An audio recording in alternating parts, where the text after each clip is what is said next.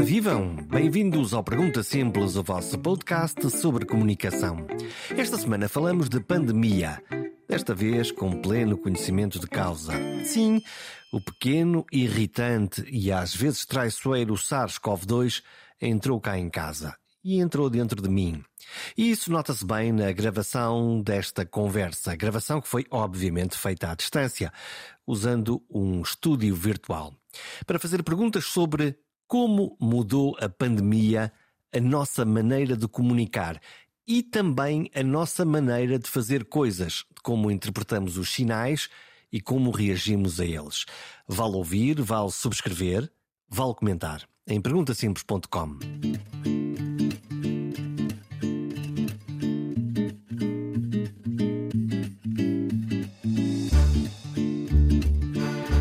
Signos, sinais, significados, tabuletas, etiquetas, expressões, tudo mudou. Criaram-se neologismos, modificaram significados e adaptaram-se expressões. Por exemplo, a ideia do tóxico, a de que o outro podia ser uma ameaça, nos podia pegar o bicho, o medo da Covid-19, ou a esperança na vacina, a fé na proteção da máscara cirúrgica, aquela azul ou então a branca FP2, ou talvez as de pano, as de mil cores, mas sempre ou quase sempre a dois metros. Com beijos e abraços cancelados, congelados, amedrontados, depois envergonhados, como se tudo fosse um pecado lesa saúde. E depois os jovens, fartos de tudo isto, que mandaram às ortigas todas as regras numa determinada altura e que se atiraram de cabeça para viver de novo. Porque precisamos de viver e nós todos seguimos este caminho. Com isso, os números voltaram a subir, foi praticamente automático. É sobre este ioiô do comportamento e da linguagem que resolvi fazer este programa. Pode ser que nas palavras e frases se encontre o sentido das coisas. Uma edição com uma especialista em semiótica, Sónia Marques, que nos vai ajudar a ler os sinais, começando por descodificar precisamente o que faz uma semioticista no planeta. Uma semioticista é alguém especialista em semiótica. E pronto, semiótica não costuma ajudar a resolver a questão, então vou tentar detalhar. Habitualmente em marketing e em estudos de mercado usa-se muita psicologia e muita sociologia. Um, aquilo que a Indis faz e aquilo que eu faço é uma abordagem cultural ao consumo. Isto quer dizer que eu uso a abordagem técnica, académica, um, das, da, da, análise cultural. A análise cultural é feita com semiótica, com alguma sociologia e com antropologia.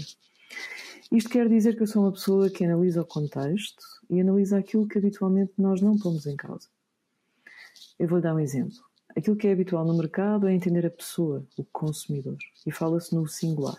É como tentar entender cada árvore e ser bastante empático ah, e ouvir e escutar as pessoas, os consumidores.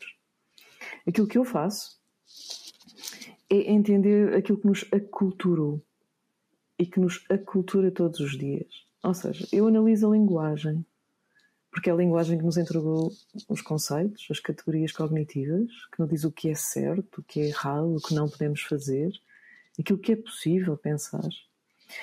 E analiso também a literatura, os programas de televisão, as notícias de jornal, os discursos de políticos, como a publicidade nos convence. Um, analiso retórica visual, percebo as cores, as manchas, o valor do automóvel na, no, na nossa cultura, a importância do telemóvel.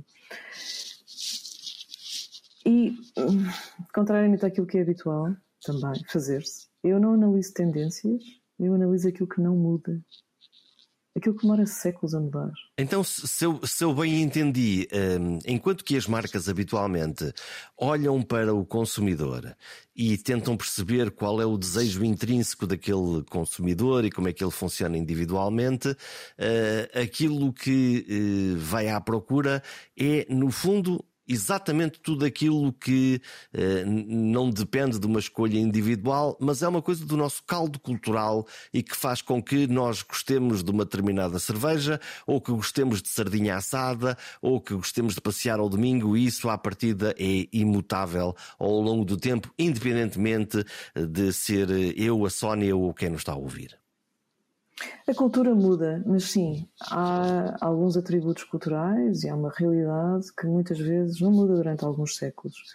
É bastante duradouro, permanente. Um, e essa escala de largo, de longa, é, é menos alvo de marketing. Nós gostamos de achar que tudo muda subitamente e que as mudanças são muito rápidas. Mas, de facto, a generalidade daquilo que nos condiciona muda lentamente. E é protagonista da generalidade das decisões de consumo. E isso é merecedor de toda a atenção. Então, se olharmos para a nossa uh, cultura uh, e para uh, a maneira como nós fazemos decisões, aquilo que melhor se me ocorre para definir aquilo que nós somos como portugueses, aqueles que definimos ao almoço, estamos a almoçar e a pensar o que é que havemos de fazer para, para o jantar, é, é a comida e a bebida. Podemos começar por aqui.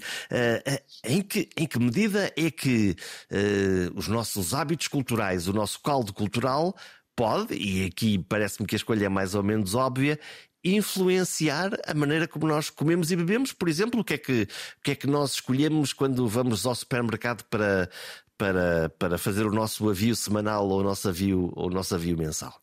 As marcas, no fundo, enchem as prateleiras de coisas, cores bonitas, enchem-nos a televisão de publicidade a dizer vejam aqui este iogurte eh, muito, muito saboroso, ou então comam este determinado alimento que ficam eh, esbeltos para o verão que aí está. Como é, que, como é que nós nos comportamos aqui no meio? Como é que, como é que olha para o consumidor alguém que é da semiótica? Alguém que é da semiótica olha para menus de restaurantes, por ah? exemplo. E então? Sim. E então analisa a linguagem do menu dos restaurantes. E então, como eu na generalidade dos menus dos restaurantes em Lisboa não tenho a menção a vacas, uhum. mas apenas a bife, existe uma omissão do animal vaca, mas não existe a omissão dos animais pato, porque dizemos arroz de pato, nem existe a omissão do porco, que muitas vezes surge, carne de porco assada, nem existe a omissão do peru, nem do frango, nem da galinha. Mas nós muitas vezes omitimos a vaca e dizemos simplesmente bife, ou carne assada, ou carne estofada. Quando não nos dizem nada, em Portugal nós assumimos que a carne será de vaca. Isso quer dizer que a vaca e comer carne de vaca é uma norma cultural. Também entendo que é absolutamente inquestionável comer carne, porque nós não temos uma palavra, ou usamos muito pouco, raramente, a palavra carnista e dizemos apenas que alguém é vegetariano. E, portanto, simplesmente temos a linguagem a oferecer-nos a possibilidade de indicar que alguém não come carne e como a norma cultural é de comer carne, nós não dizemos habitualmente a palavra ele é uma pessoa carnista. E portanto temos que inventamos um conceito para, para alguém que sai da norma. Portanto, quem Exato. não come carne é vegetariano e neste caso, se falarmos de carne em abstrato em qualquer sítio, ela será de vaca, se não, ou se for outra carne, nós diferenciamos as outras carnes, se é de frango, de pato ou de outra coisa qualquer. Exatamente. Também entendo no mesmo menu do restaurante um, que o peixe em Portugal é relativamente sagrado, logo por uma moldura católica que nos diz que devemos jejuar de carne, mas não nos impede de comer peixe. E como tal, nós vemos isso nos menus, porque comemos o peixe inteiro. Ou seja, o peixe é íntegro.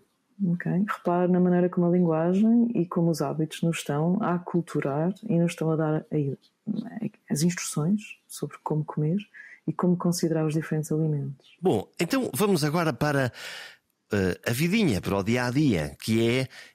Esses são os nossos uh, sinais e o nosso contexto cultural, e agora, entre uma pandemia que acabou e uma guerra que começou, os preços começaram a subir nos supermercados. E a, eh, eh, a, pergunta que eu tenho é: nós, cada um de nós, quando vai a um balcão do supermercado, quando passa naqueles corredores, eh, vemos claramente que aparecem logo nos, nas primeiras prateleiras coisas que se calhar nós não precisamos e são muito apelativas, e depois as coisas que verdadeiramente precisamos, as massas, os arroz, as batatas, estão lá no meio. Portanto, há um circuito que nós, que nós percorremos. E a pergunta que, que se me ocorre é Neste caldo cultural, sabendo agora que os preços estão a subir, e há de resto já um estudo a dizer que os portugueses já estão a limitar algumas coisas no seu, eh, eh, no seu consumo, porque percebem que os preços dos bens essenciais estão a subir e, portanto, têm, começam a ter que fazer escolhas, e se calhar até menos desperdício, também pode ser uma boa ideia por aí, essa, essa é a boa parte disto. Uh, significa que este nosso ato de tentar fazer uma poupança ou alterar hábitos de consumo é um desassossego? É difícil ou não? Sim, com certeza será difícil e será curioso entender como é que as promoções irão decorrer e como é que após tantos anos as marcas irão recodificar o ato de comprar. Aquilo que tem sido feito tem sido um apelo à queima, à dissipação de recursos. Cartazes vermelhos e amarelos, ao fogo. Aquilo que nos tem dado a imagem de abundância extrema. É como vivenciar em cada dia do hipermercado o dia da colheita. Temos aqui tudo. Levem, levem, que temos em excesso, há aqui muita coisa, extra, extra, levem dois pelo, pelo preço de um. Sim, e também a seguir no final o processo da poupança. É? Tal como nós, quando chegamos a casa, temos que arrumar, acondicionar. E como durante séculos o homem teve que salgar, por exemplo, para aprovisionar e para pensar no pós-colheita. Um, será muito interessante entender como é que as marcas endereçarão a inflação, um, porque esse é um fenómeno que de facto há 10 anos, 20, não era ou mais, desde os anos 80, que nós já não éramos, já, o contexto já não era esse, de aumento de preços.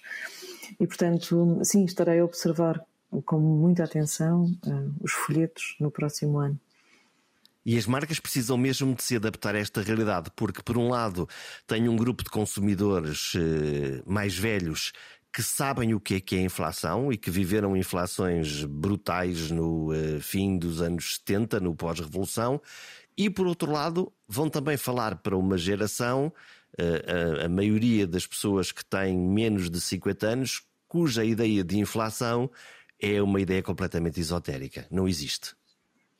Sim, é verdade. Um, e eles serão, tal como os jornais, serão aculturadores. Ou seja, vão-nos ensinar um, e vão-nos veicular uh, como lidar e como percepcionar o aumento de preços. Nós tivemos eh, há dois anos esta parte, estamos no terceiro ano de pandemia Covid-19 um, e eh, a, a, pandemia mudou várias coisas na, na, na, nossa vida, seguramente. Em primeiro lugar, prendeu-nos em casa, um, depois fez-nos ter receio do outro, a ideia de abraçar ou não abraçar. Escreve uma coisa muito curiosa no, no, no LinkedIn que eu li, que é uh, no início da pandemia éramos todos tóxicos, no fundo, todos à distância, todos com como máscara, mas esse conceito não ficou só aqui na pandemia. O conceito de toxicidade ou de falta de ar uh, uh, alargou-se um bocadinho uh, para, para, para outros momentos da nossa vida.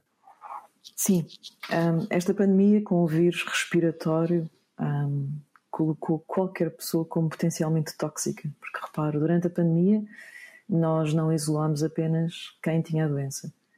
Um, a Direção-Geral de Saúde indicou-nos e educou-nos para nos comportarmos como se estivéssemos tóxicos.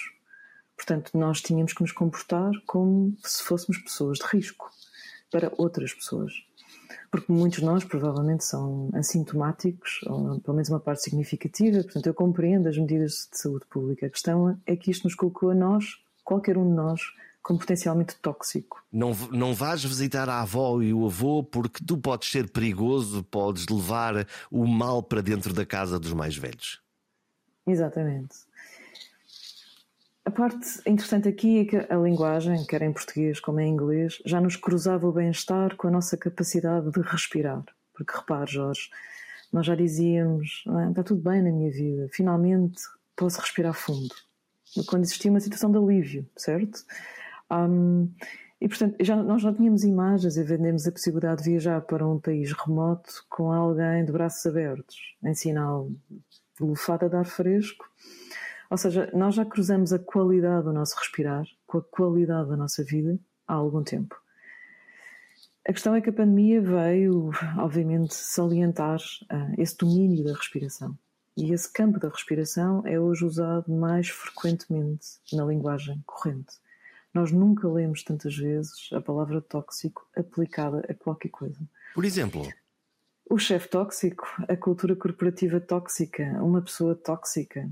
Okay? Portanto, de repente, nós vemos o outro como potencialmente tóxico, não já só por uma questão de saúde, mas por uma questão psicológica, por uma questão de ambiente social uma questão corporativa. Embora sempre é. tivemos chefes tóxicos, relações top, tóxicas, pessoas tóxicas, nós sempre tivemos isso, sempre tivemos eh, eh, partes da nossa organização social que nos faziam mal ou que nós percepcionávamos como nos, nos estando a fazer mal.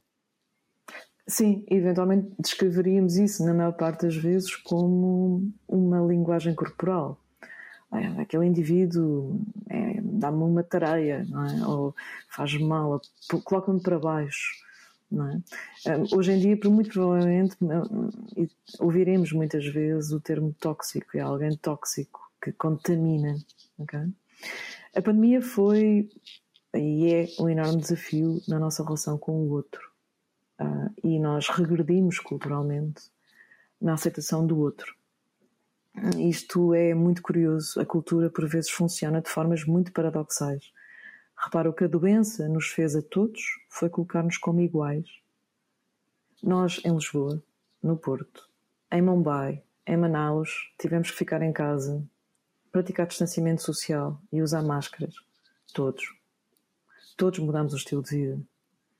Todos nos submetemos às mesmas indicações de saúde pública todos iguais, mas, eh, mas depois, eh, eh, pelo contrário, nós dizemos este é o vírus da China. Lá, lá de longe, de, de, de, de algum sítio, e não o nosso vírus, o vírus, o vírus que nos está a afetar como humanos, é o culpado é o estrangeiro.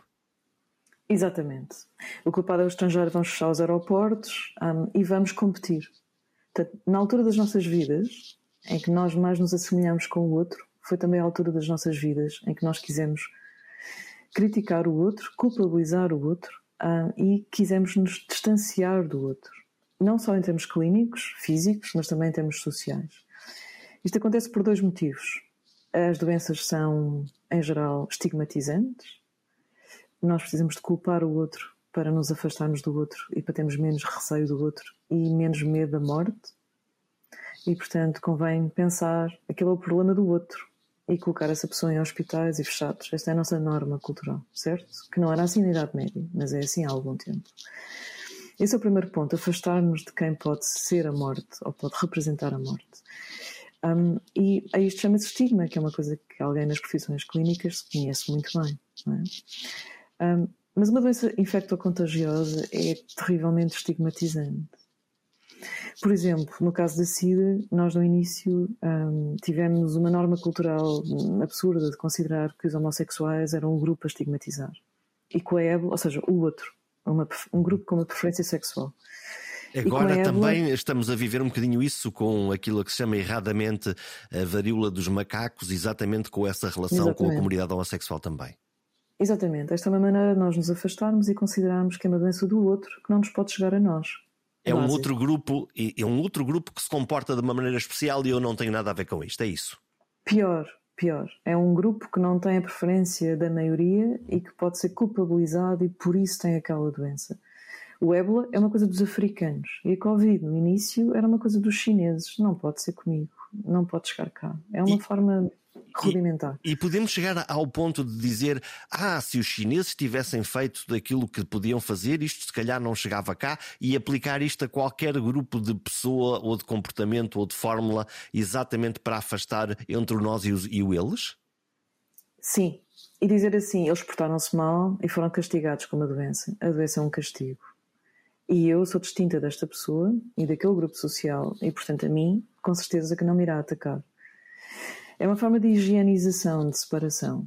E isto aumenta muito em alturas de doenças virais e contagiosas, obviamente. Ainda por cima com um vírus respiratório, é que é muito mais invasivo, muito mais fácil de contagiar. Um, tudo isto foi muitíssimo sublinhado. Mas numa altura em que ficámos todos iguais, em Lisboa, em Manaus, em Nova Iorque, um, e todos com o mesmo problema, foi também a altura de maior separação, de maior divisão e de maior competição. Os jornais estavam cheios de estatísticas sobre as medidas de saúde pública, quem tinha mais casos. É um absurdo, porque é um fenómeno natural. E no fenómeno natural, o humano era igual. Mas de repente as diferentes culturas decidiram antagonizar-se e dizer: não, estamos um bocadinho à frente, temos mais pessoas vacinadas. Não, já começaram a segunda toma, nós ainda não começámos a segunda toma. E tivemos todos, de uma forma muito feia, em competição. E isto tem a ver com uma dimensão cultural. Numa altura em que a natureza nos colocou todos como iguais, a cultura não lida com a igualdade. A cultura é como uma enorme máquina de fazer diferenças e de categorizar. Então nós tivemos freneticamente durante estes anos da Covid a afirmar-nos como diferentes. Okay. Nós somos melhores, nós em Portugal até vacinamos mais depressa, ou então ao contrário, ah, Portugal agora é um dos países com mais casos. Portanto, esta comparação está sempre intrinsecamente uh, em nós, que é o que é que está a acontecer, porque é que está a acontecer, porque é que eles estão a fazer melhor que nós, ou porque é que nós nos orgulhamos de estar a fazer melhor do que eles. Sempre num registro de diferença e de competição, num contexto de mesmidade. Bom, então, e num mundo em que mesmo as questões ambientais estão muito em cima da mesa, e nós já voltaremos à pandemia, num mundo em que, quando temos um problema comum, que é uma pandemia, e a questão do ambiente também, quando temos um, uma questão comum para salvar o planeta, auguro, não auguro nada de bom pensar que estes mecanismos competitivos, em vez de ajudarem à festa, podem transformar isso numa desgraça e não conseguirmos resolver um problema que é verdadeiramente comum e este, se calhar, do, do clima, um problema ainda mais grave. Eu, eu, estou um bocadinho otimista. Eu acho que nós, na nossa vivência, pela primeira vez, ah, experimentámos algo que exigiu colocar em cima da mesa a dimensão coletiva, em que todos percebemos que todos éramos úteis e que todos tínhamos que atravessar um ritual de passagem, que foi a vacinação. Um, e em Portugal houve um claro sucesso na adesão. Portanto, aquilo que nos ensinaram foi a importância de todos nos coordenarmos. E eu acredito que isto será muitíssimo importante nas próximas décadas. Portanto, eu vejo a Covid como uma aprendizagem. É curioso a questão da vacinação, porque o sucesso deve seguramente, em primeiro lugar, à existência de vacinas, segundo um processo muito bem organizado, eh, quer pelo sistema de saúde, depois com, com uma ajuda absolutamente preciosa por parte dos, dos militares. Mas lá está, o fenómeno cultural. Os portugueses habituados a ser vacinados desde os anos 60 e sempre a terem uma opinião muito positiva do que é que são as vacinas e do efeito que, ele tem, que eles têm na vida das pessoas, na vida das crianças, na redução da mortalidade infantil é um efeito cultural também? Um, é uma dimensão cultural, há uma dimensão na cultura portuguesa de consenso. Um, é uma cultura de elevado contexto. O que é que eu quero dizer com isto? Nós muitas vezes somos categorizados como Europa do Sul e, portanto, como um pouco desobedientes às normas e caóticos. Mas eu gostaria de colocar em cima da mesa a possibilidade de nos revermos um bocadinho como os japoneses e não como os espanhóis ou os italianos. É só um desafio. O oh, diabo, Sim. como é que é? Nós, nós mais japoneses do que latinos, como é que, como é, que é, é isso? Verdade, é verdade. Que, sina que sinais são esses? O sinal, o primeiro sinal é uma ausência. É a ausência de importância de sinalética. Na rua. Hum.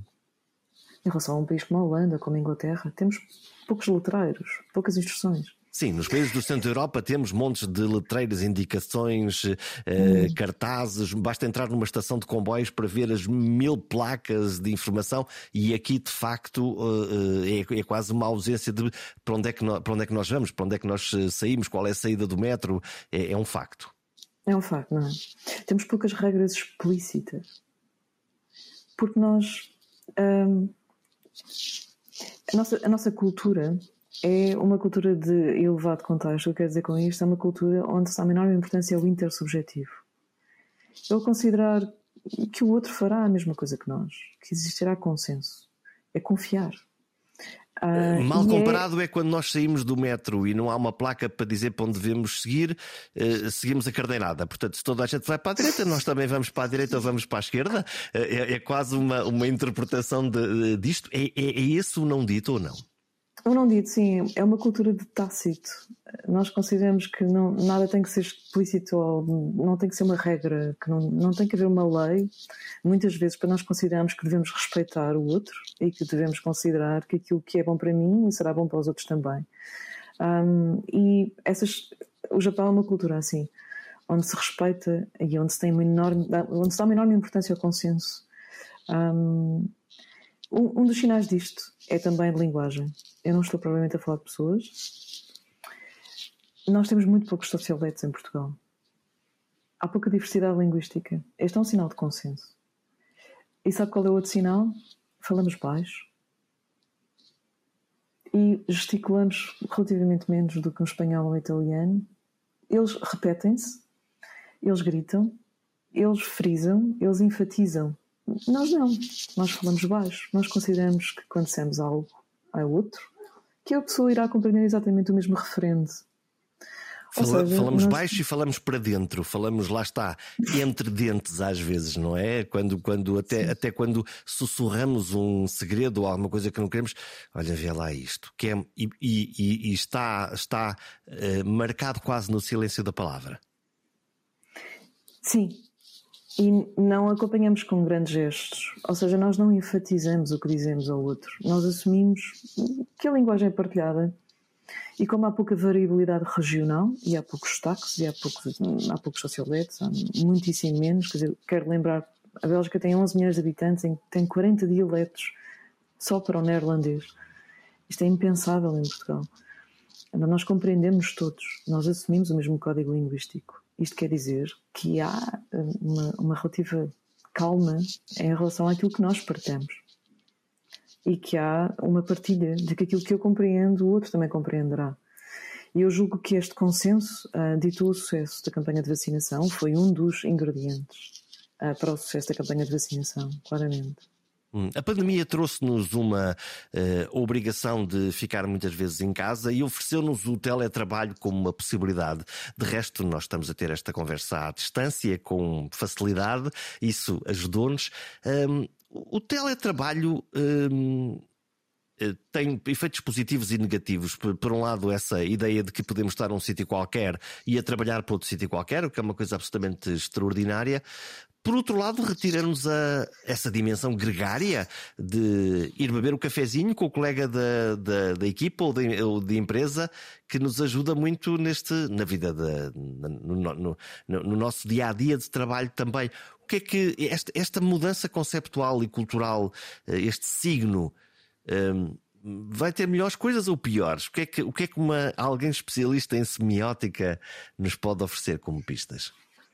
O teletrabalho, a nossa situação agora, Jorge, de falarmos um com o outro, um, tem dois grandes constrangimentos. A impossibilidade de nos olharmos nos olhos. Uhum. Olhamos uma câmera, e... olhamos um ecrã. E a impossibilidade de nos tocarmos e de compreendermos a dimensão corporal do outro. Um, a dimensão física e corporal é aquela que está mais cruzada com a ideia de confiança. Portanto, eu sou eh, relativamente, relativamente cética em relação a todo este elogio à tecnologia e julgo que os próximos 20 anos uh, nós falaremos mais dos limites da tecnologia do que das suas possibilidades. Eu julgo que temos sido um bocadinho ingênuos nas últimas duas décadas a falar sobre as possibilidades tecnológicas. De qualquer maneira, eu gostaria de acrescentar que nós não devemos ver a pandemia como um, um marcador do antes e do depois, a pandemia é um período anómalo em termos culturais. E tudo aquilo que surgirá no pós-pandemia eh, não será, eh, não terá assim tantas características em comum com o período pandémico. Okay? A pandemia é como uma cambalhota. É uma cambalhota. Estamos a ver tudo de pernas para baixo. Portanto, não, não é uma revolução, é um sobressalto. Não, é uma inversão. É uma inversão àquilo que é norma. E tudo o que acontecerá a seguir não terá provavelmente muito em comum com o período pandémico. Então, Também não terá que, muito que, em comum com o período anterior. Que inversão é essa? O que é, o que, é, o que, é que mudou? Vou, Já conseguimos perceber isso? Eu vou dar exemplos. Tudo aquilo que nós habitualmente valorizávamos antes da pandemia foi desvalorizado. Então, para ajudar, nós tínhamos que nos juntar. Mas durante a pandemia, para ajudar, nós tínhamos que nos distanciar. Antes da pandemia, o que era cool era urbano. Durante a pandemia, as cidades estavam vazias, eram distópicas e eram foco de perigo. E o campo é que era valorizado culturalmente. Antes da pandemia, a juventude vendia qualquer coisa, desde Coca-Cola a roupa a computadores. festivais de música, o que quiser, é suposto ser jovem. Era a norma cultural. Durante a pandemia, os jovens eram os irresponsáveis. Andavam em festas e por aí fora e não respeitavam, uh, lá está, a norma de proteção geral. E o que era a norma durante a pandemia? Ser responsável. Ok? Portanto, eu quero comparar a pandemia ao período de castigo das crianças. É igual. A pandemia é um castigo. Ok? Então tivemos todos ficar em casa, não tivemos festas, não pudemos falar com os amigos, tivemos todos que estudar em casa, tivemos todos que ser muito responsáveis e até de ser injetados a uma dada altura. Apanhar uma injeção, ser seringado, é e ter muitas espátulas e muitas interferências nos nossos narizes. E durante esse período pandémico é um período anómalo em que todos nos afastamos uns dos outros. Um, eu vou fazer um, um, um, exemplo um pouco estranho. A pandemia é culturalmente a mesma coisa que uma despedida de solteiro. Na despedida de solteiro, os noivos também saem do seu meio habitual e são afastados um do outro e vão para outro local, longe da sua família. E lá podem fazer qualquer coisa. É o que vemos em Lisboa. É? Vestirem-se de forma anómala, brincarem muito, partirem coisas, serem desobedientes. E só depois, quando voltam, aí sim casam. A vacinação foi uma espécie de casamento, foi um ritual de passagem que nos permitiu mudar deste, deste período absolutamente anómalo pré-vacina. E nós já, já, nos, já nos conseguimos livrar dessa opressão da pandemia? Já conseguimos respirar fundo ou ainda não? Em termos clínicos, parece-me que isso depende do surgimento de uma nova variante nos próximos 3, 4 anos. O vírus será instável durante 6, só passámos dois anos de pandemia. E culturalmente e psicologicamente e em termos comportamentais, porque estávamos a falar da, das cidades, do espaço urbano e da necessidade de reinventar este espaço. De alguma maneira nós reinventamos este espaço. Durante a pandemia as cidades foram postas em causa, foram desvalorizadas. E, portanto, é normal que agora nós estejamos todos muito ocupados a pensar o planeamento urbano e que pensemos em alternativas, nomeadamente ao veículo automóvel. Um, sim, a pandemia irá trazer muitas mudanças, um, porque muitas coisas fundamentais foram postas em causa, como a cidade, a globalização, a juventude. E todos esses temas, todos esses tópicos das nossas vidas serão postos em causa nos próximos anos e serão transformados. Eu não sei se a Sónia tem essa sensação, mas, mas eu lembro-me de logo imediatamente ao fim de, de, dos primeiros períodos críticos da, da, da, pandemia, do regresso à cidade e de me notar um, farto do ruído intolerante ao trânsito, eh, quase rejeitando aquela ideia de, bom, então a vidinha agora volta a ser este rame-rame de ruído, pessoas, amontoado. Esta relação com a cidade criou aqui este, este uh, obrigou-nos a, a o, o silêncio lembrou-nos do ruído da cidade para o bem e para o mal. Claro, foi inacreditável o contraste de vivência que obtivemos durante os períodos de confinamento geral é, teríamos sido incapazes de imaginar a cidade silenciosa, mas hoje já conhecemos esse contraste. E o nosso processo de interpretação depende dos contrastes. Portanto, é normal que o Jorge tenha, se tenha apercebido do ruído como nunca. Nós estamos num eh, momento e estamos já aproximamos do, do, final do nosso tempo. Estamos a viver eh, tempos desafiantes. Vivemos a pandemia, ainda estamos a viver a pandemia. Estamos a viver uma guerra na, na Europa e, e, e é, é, muito eh, curioso. É uma guerra, é uma guerra de, de agressão entre a Rússia e a Ucrânia. A Rússia invadiu a Ucrânia, esse é o ponto. Mas depois nós, lá está, na relação com o outro.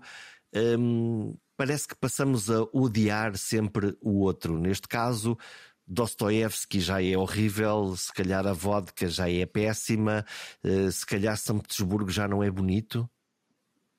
É uma reação à agressão ou é uma necessidade que nós temos do, lá está, do afastamento em relação ao outro ou de escolher um dos lados? As guerras militares são muitas vezes acompanhadas de guerras culturais a Rússia será, já está a ser e será nos próximos anos, alvo de uma enorme desvalorização. Um, e isso notar-se-á nas biografias, nas leituras recomendadas, não só na Ucrânia, que já está a acontecer, mas também noutros países. Isso é uma, uma rejeição? São uma exclusão, são tornar-se-á um Estado párea, Portanto, nós. Um, Mas porquê é que isso toca à cultura? Porque esse é o ponto. É uma coisa é uma decisão militar e política, mas isso não muda nada nas coisas boas que, obviamente, existiram e continuam a não existir nos vários países do mundo. Jorge, eu tenho alguma dificuldade como analista cultural em separar. Por exemplo, nós vivemos a Covid em grande medida nos termos da guerra. Um, a guerra é uma metáfora corrente, é, infelizmente cada vez mais corrente, não só porque a realidade nos trouxe esta guerra, como também já vivemos o cancro como se fosse uma guerra. Falamos em quimio e radioterapia e tratamos o PO uma espécie como uma trincheira e dizemos que alguém sobreviveu a cancro e tratamos essa pessoa um, de uma forma heroica. Portanto, a guerra, uh, ela infelizmente está connosco e ajuda-nos a moldar a realidade essa metáfora da guerra irá tornar-se cada vez mais produtiva nos próximos anos, até porque infelizmente existe esse terrível conflito. E sim, não tenho qualquer tipo de dúvidas de que a Rússia será alvo de uma guerra cultural um, e muitas coisas que nós aprendemos a valorizar naquele país um, teremos nos próximos anos de, de reavaliar, reconsiderar e tratar como algo funesto como algo criticável. Isso leva-me a tocar o último tema que tenho para a nossa conversa, que é a questão da diversidade. Lá está, da relação com, com o outro. Um, porque é uma das suas propostas, uma das ideias que tem estudado é que a diversidade é crítica para uma sociedade plural. E quando estamos a falar de diversidade, novos e velhos, eh, diferentes raças, diferentes culturas, diferentes línguas, porquê que está a ser tão difícil conseguir, de tal maneira difícil que nós temos que escrever isto nos livros das regras e, das regras e lembrar que é muito importante a diversidade. Porque é difícil aceitar a diferença do outro? Hum, vou responder de uma forma um bocadinho torcida. A mim parece-me que a bandeira da diversidade, enquanto bandeira ideológica, é algo, obviamente, uh, absolutamente digno e grande e elogiável, mas também me parece que é uma infraestrutura cultural da globalização. Ok? Uhum. Eh, não, não dissocio as duas coisas. Um, também me parece um, que é um campo cultural onde nós temos tido novas, novos subcampos, novas guerras, como por exemplo a da opção de género um, e da, da liberdade sexual, mas onde, e em particular em Portugal, nós precisamos de criar novas palavras para conseguir endereçar e concretizar esse tal princípio da diversidade cultural. Ah, por exemplo, no campo da família. Um, a família mudou em Portugal, mas a linguagem ainda não mudou. E nós somos culturalmente ah, conservadores Lá está o não dito, que é ok, façam logo o que quiserem, mas eu não quero pôr um nome a isso e eu finjo que não existem determinadas realidades. Exatamente. Enquanto não colocamos um nome a isso, nós não damos legitimidade a isso. E não damos qualquer tipo de importância a isso. Por exemplo, o divórcio tornou-se norma em Portugal, não é? é um fenómeno estatístico corrente, contudo, a linguagem ainda só está preparada para o casamento.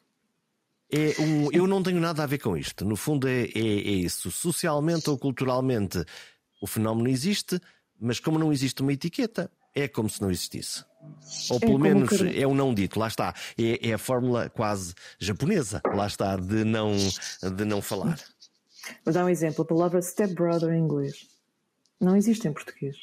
Então nós temos que dedicar 10 ou 20 linhas a explicar o relacionamento de alguém com outra pessoa, porque não temos um termo para dizer eles são stepbrother. Okay?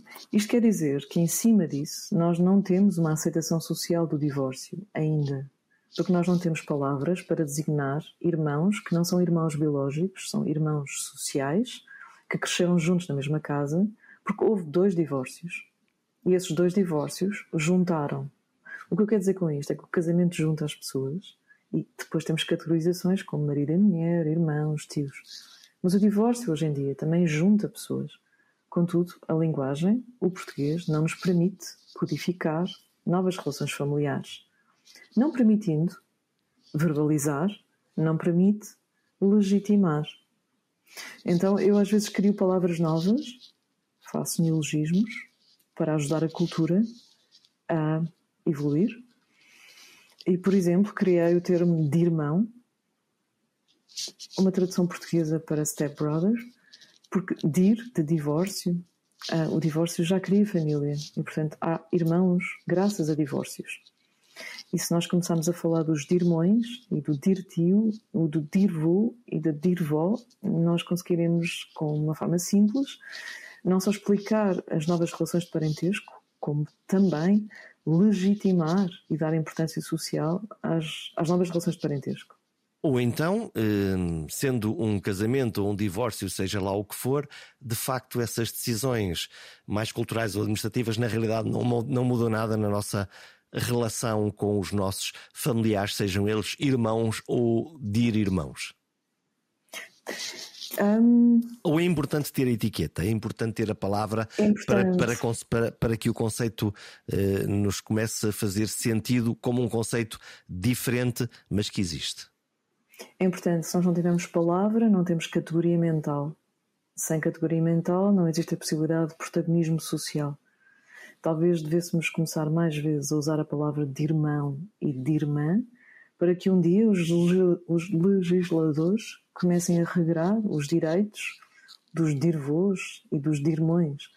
Enquanto isso não acontecer, nós não vamos equacionar novas possibilidades.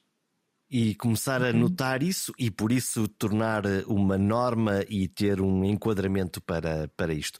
Isto numa cultura, e é a minha pergunta final, numa cultura em que se fala tanto de diversidade e ao mesmo tempo aparece o santo politicamente correto e até a cultura do cancelamento, que é não gosto do que tu disseste e por isso vou-te cancelar, o que é uma expressão eh, quase estranha.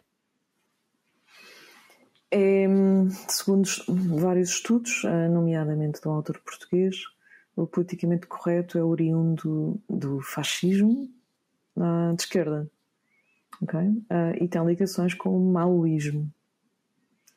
E, portanto, é uma forma de censura um, diferente daquela que nós conhecemos em Portugal no século XX. Um, e é, infelizmente, um, algo muito prevalente, sim, uh, nos dias de hoje. A cultura do politicamente correto invadiu de forma torrencial o nosso dia a dia.